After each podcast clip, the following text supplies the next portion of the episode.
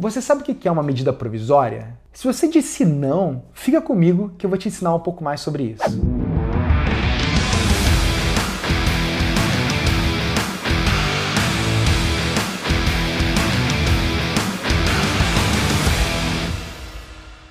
Sejam bem-vindos senhoras e senhores, meninas e meninos, para mais um vídeo do Resumo Direito. O objetivo desse vídeo é te explicar o que é uma medida provisória, né? que recentemente o presidente da República tem editado muitas medidas provisórias e as pessoas não sabem muito bem como é que ela se dá, como é que é essa história de que ela passa a produzir efeitos imediatamente, se ela pode ser rejeitada, não pode ser rejeitada. Então fica comigo que a gente vai analisar isso. A medida provisória está prevista no artigo 62 da Constituição. Objetivamente, a medida provisória é um ato normativo primário. É uma norma que já nasce com força de lei.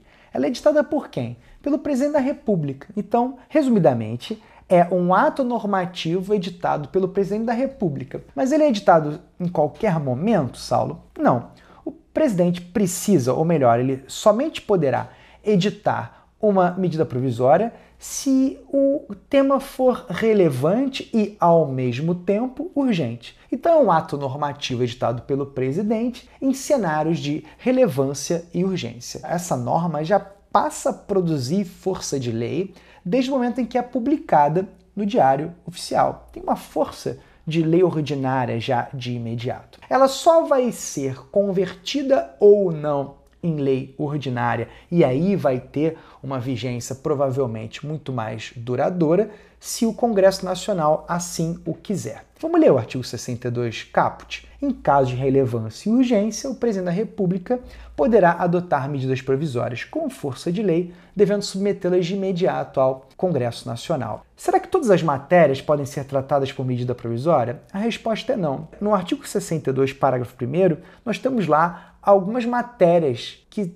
têm sua tramitação vedada por medida provisória. Então, é impossível veicular essas matérias por medida provisória. Eu vou te dar alguns exemplos. Você não pode, ou melhor, o presidente não pode editar uma medida provisória que verse sobre direito penal, direito processual penal, sobre nacionalidade, cidadania, direitos políticos e ainda aquelas matérias reservadas à lei complementar. Eu trouxe apenas alguns exemplos. Temos outras matérias também que não podem ser tratadas por medida provisória, mas essas são bastante impactantes, né? Temos também o processo civil que não pode ser tratado por medida provisória. Saulo, civil pode, porque eu lembro que você falou que não pode tratar penal, processo penal e processo civil.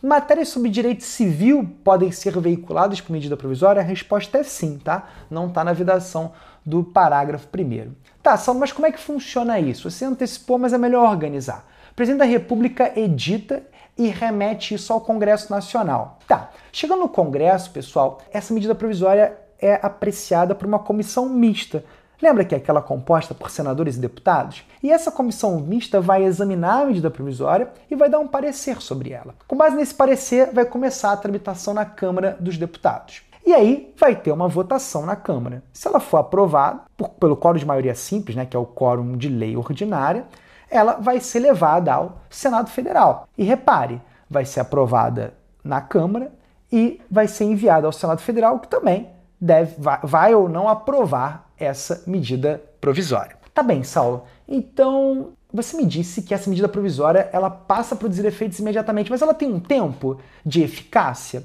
Olha, pessoal, o prazo de eficácia dela antes de ser convertida em lei são 60 dias, mas esses 60 dias são prorrogáveis por mais 60 dias. E lembre, essa prorrogação é automática, ela vai ser automaticamente prorrogada. Passou 60 dias, não foi aprovada ainda, não encerrou a tramitação, mais 60 dias. Sala, mas deixa eu te perguntar uma coisa. E se ela não for aprovada? Ou melhor dizendo, e se ela não for convertida em lei no prazo? O que, que vai acontecer? Olha, pessoal, ela vai perder eficácia, ela vai ser então arquivada. Mas nesse caso, se ela não for submetida à votação e convertida é, em lei no prazo, é, é preciso que o Congresso edite um decreto legislativo com o objetivo de regular aquelas relações jurídicas que foram constituídas durante o tempo que ela ficou vigente. Né? Resumidamente, é o seguinte: o decreto legislativo vai dizer se os efeitos produzidos pela medida provisória no período continuam ou não os mesmos, tá? Mesmo ela não tendo sido aprovada. Saulo, e se uma MP ela é rejeitada, ou seja, ela não é aprovada na Câmara